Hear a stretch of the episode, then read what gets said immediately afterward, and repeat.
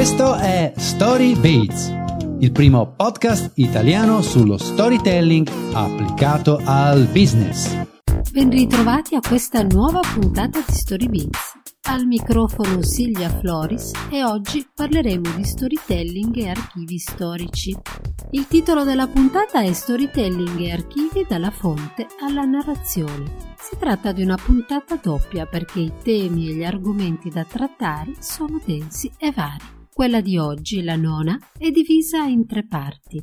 Nel primo punto, il valore delle carte e l'abisso della polvere, parleremo dell'importanza degli archivi storici per la memoria e i valori collettivi dei sistemi culturali. Nel secondo punto vedremo le attività di museo impresa e infine analizzeremo un interessante caso italiano di valorizzazione di un archivio storico attraverso le tecniche dello storytelling. Iniziamo subito dopo lo stacco musicale. Restate con noi.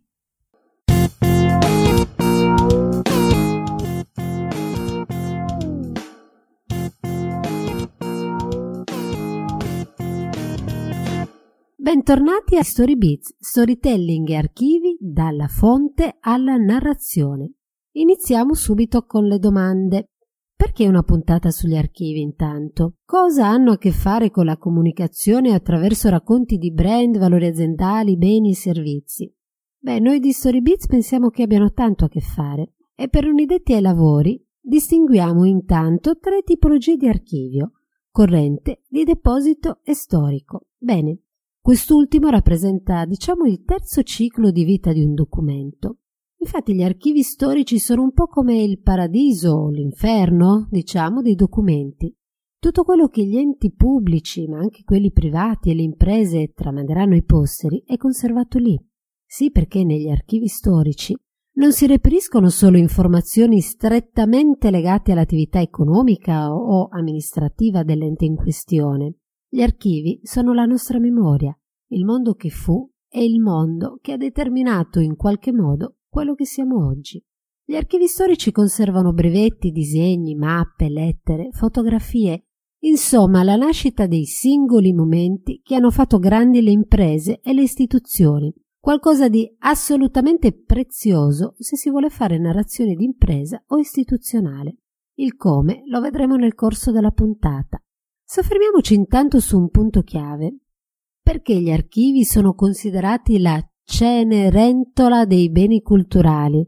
Beh, in sintesi possiamo dire che il patrimonio archivistico italiano nella sua organicità e complessità è ancora molto lontano dall'essere ordinato, riordinato. Cosa significa questo? Significa che in molti archivi o in parti di essi, quindi nei singoli fondi, i documenti non sono organizzati in modo sistematico e tantomeno non sono descritti secondo gli standard internazionali. In poche parole, i documenti versano in una situazione di drammatica confusione. Se non esiste un inventario che permetta di individuare in modo rapido la collocazione di un documento, come si può pensare al discorso della valorizzazione? Questo significa che prima di consegnare per così dire le carte al racconto, si dovrebbe garantire una loro adeguata conservazione. Ma qual è la posizione del MIBACT a riguardo? Beh, a fine 2015 con la legge di stabilità si stanziano 30 milioni di euro annuali per diversi archivi, biblioteche e istituti del Ministero, tra cui l'Istituto Centrale per il Restauro e la Conservazione del Patrimonio Archivistico e Librario. A questo si aggiunge 1.700.000 euro per quattro istituti del MIBACT, tra cui l'Archivio Centrale dello Stato e l'Istituto Centrale per gli Archivi, l'ICAR. Abbiamo poi una notizia fresca fresca del 10 marzo di quest'anno. Il ministro Dario Franceschini annuncia la nascita della Digital Library italiana. Dice il ministro Oggi ho firmato un decreto ministeriale che adesso verrà finanziato con 2 milioni di euro per la nascita di una Digital Library. Noi abbiamo 101 archivi, 37 biblioteche e archivi di tutte le soprintendenze in cui c'è tutta la storia censita e fotografata del nostro territorio, monumento per monumento. Ecco, la Digital Library punta a mettere a sistema questo patrimonio sconfinato. Domanda. Saranno sufficienti 2 milioni di euro per realizzare questo progetto? Andranno in rete solo i documenti già ordinati oppure una parte del budget sarà utilizzata per catalogare e inventariare quelli che ancora non lo sono? Solo il tempo potrà dircelo. Lasciamo il MIBACT e gli investimenti statali e planiamo sul secondo punto della puntata di oggi. Parliamo di Museo Impresa. Chi è e che cosa fa? Museo Impresa è l'associazione italiana dei musei e degli archivi d'impresa. Nasce a Milano nel 2001 ed è promossa da Lombarda e Confindustria. Per inciso sul sito di Storybiz nel posto relativo a questa puntata troverete tutti i link che cito.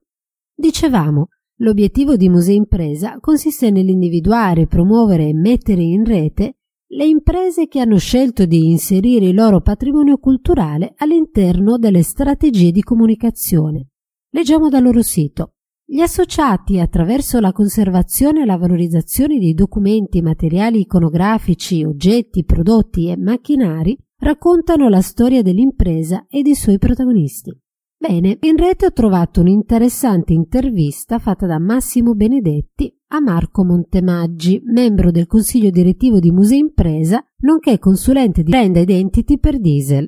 Ecco, Montemaggi in questa intervista afferma che, parole testuali, il racconto di un'impresa è composto da un'enorme quantità di contenuti narrativi che non si esaurisce con il solo processo produttivo e commerciale, ma che riveste temi molto eterogenei fra loro.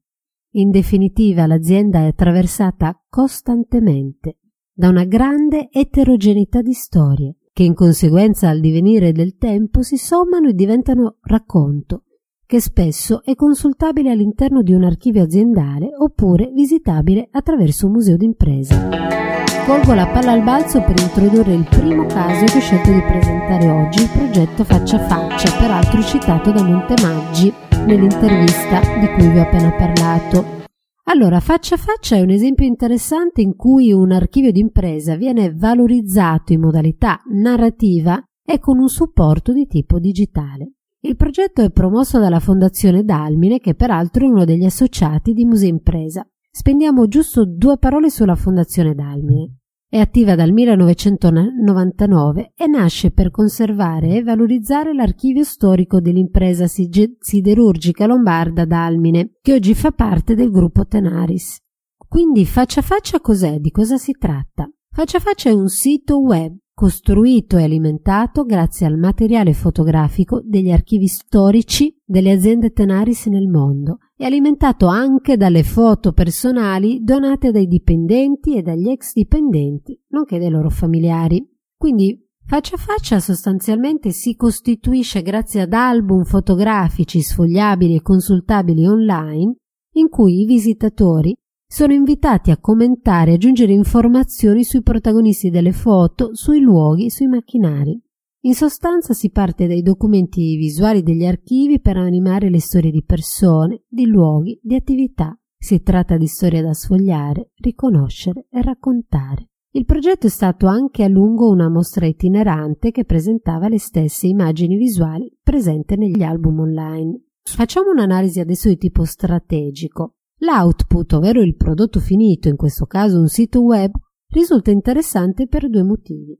Su un piano quindi prettamente strategico, la storia che viene fuori è la storia dei lettori, che in primo luogo sono gli ex dipendenti della fondazione. La storia delle loro famiglie, del loro passato recente, è qui presente in maniera forte, qualcosa di avvolgente ed emozionale. Sul piano invece della costruzione del racconto in realtà non vengono seguite delle regole precise, ma si lascia largo spazio per una coproduzione dei contenuti da parte dei lettori. A nostro avviso questa è la parte, il lato più contemporaneo e innovativo del progetto, che comunque vogliamo ricordare è datato 2008. Il secondo caso di cui voglio parlare oggi è il piccolo museo del diario, tutto ha inizio nel 1984. Curiosi di sapere come andrà a finire? Dovrete aspettare alla prossima puntata. Intanto potete seguirci su storybeats.com, beats con doppia Z, e nei nostri canali social. A presto!